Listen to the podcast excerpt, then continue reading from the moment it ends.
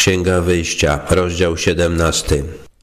I wyruszył cały zbór synów izraelskich na rozkaz Pana z pustyni Syn i szli od postoju do postoju.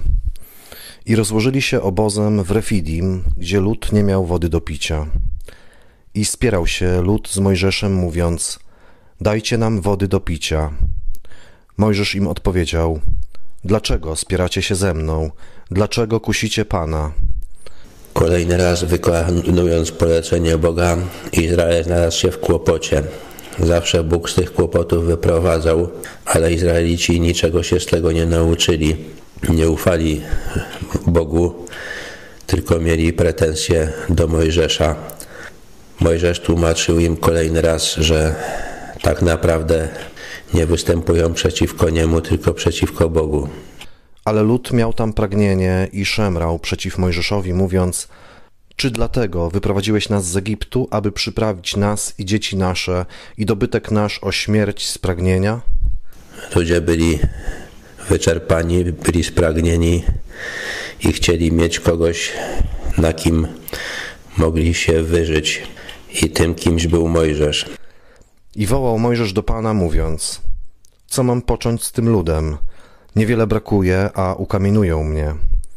Mojżesz miał już dosyć tej swojej roli. I rzekł Pan do Mojżesza: Przejdź się przed ludem i weź z sobą kilku ze starszych Izraela. Weź także do ręki laskę swoją, którą uderzyłeś Nil i idź. Bóg nakazał mu, żeby przede wszystkim nie chował się przed ludźmi, żeby przeszedł przed nimi i robił to, co on mu każe. Oto ja stanę przed tobą na skale, tam, na chorebie, a ty uderzysz w skałę i wytryśnie z niej woda i lud będzie pił. Mojżesz uczynił tak na oczach starszych Izraela. Kolejny raz Bóg zaspokoił potrzeby ludu. I nazwał to miejsce Massa i Meriba, ponieważ synowie izraelscy spierali się tam i kusili Pana, mówiąc, czy jest Pan pośród nas, czy nie. Massa znaczy próba, Meriba to sprzeczka. Było to miejsce sprzeczki i było to miejsce próby także dla Mojżesza i on tej próby nie zdał, bo miał przypisać to, że wytrysnęła woda ze skały Bogu, a powiedział, że to on z Mojżeszem wyprowadził wodę ze skały. Tutaj tego nie napisał, wstydził się pewnie. Dopiero pisząc czwartą księgę Mojżeszową opisał wszystko tak jak było i przyznał, że Bóg go za to pozbawił tego przywileju, żeby wprowadził lud do ziemi obiecanej. I nadciągnęli Amalekici, aby walczyć z Izraelem w Refidim. Amalekici na pewno wiedzieli, co się stało w Egipcie, co się stało, kiedy Izrael przechodził przez Morze Czerwone. Wiedzieli, że Bóg jest z tym ludem, ale mimo to walczyli z nim.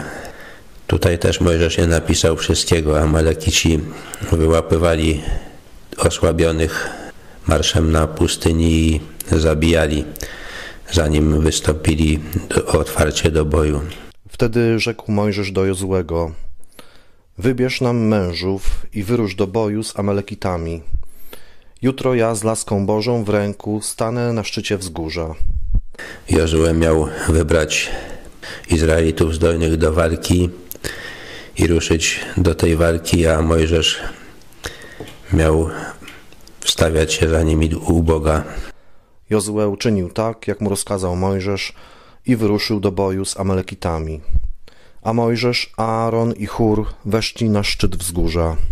Dopóki Mojżesz trzymał swoje ręce podniesione do góry, miał przewagę Izrael, a gdy opuszczał ręce, mieli przewagę Amalekici. To miało nauczyć Izraelitów, że ich powodzenie w każdej sprawie zależy przede wszystkim od Boga, a nie od tego, co oni sami zrobią. Lecz ręce Mojżesza zdrętwiały. Wzięli więc kamień i podłożyli pod niego i usiadł na nim.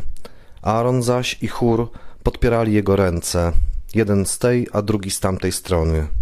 I tak ręce jego były stale podniesione aż do zachodu słońca.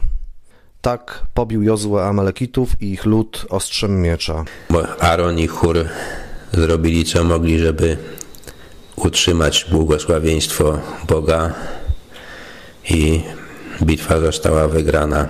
Wtedy rzekł Pan do Mojżesza: Zapisz to dla pamięci w księdze i wbij to w głowę Jozłego, że całkowicie wymarzę pamięć o Amalekitach pod niebem. Za to, co Amalekici zrobili, Bóg obiecał ich wytępić. Wystąpili przeciwko Jego wybranemu ludowi. Potem zbudował Mojżesz ołtarz i nazwał go Pan sztandarem moim. I rzekł, przyłóż rękę do sztandaru Pana. Wojna jest między Panem a Amalekitami z pokolenia w pokolenie. Mojżesz zbudował ołtarz, na pewno złożył ofiarę dziękczynną i postarał się, żeby lud zapamiętał tą obietnicę Boga odnośnie ich wrogów.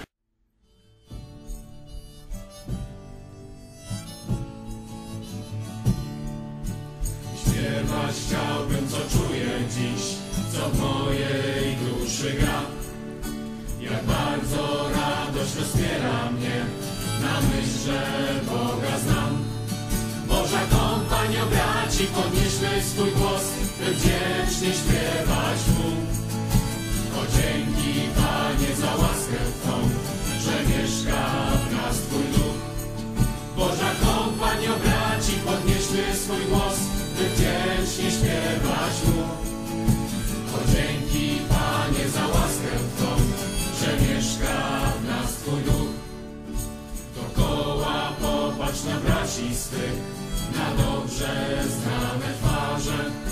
Gdy Pan powróci, pójdziemy z Nim powietrznym korytarzem.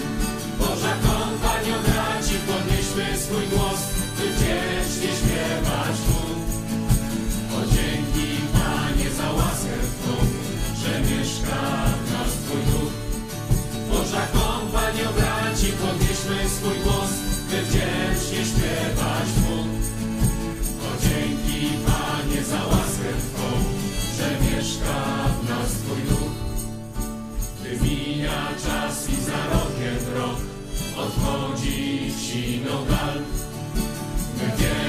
każdy kolejny krok, dzień chwały zbliża nam. Boża kompanio braci, podnieśmy swój głos, by wdzięcznie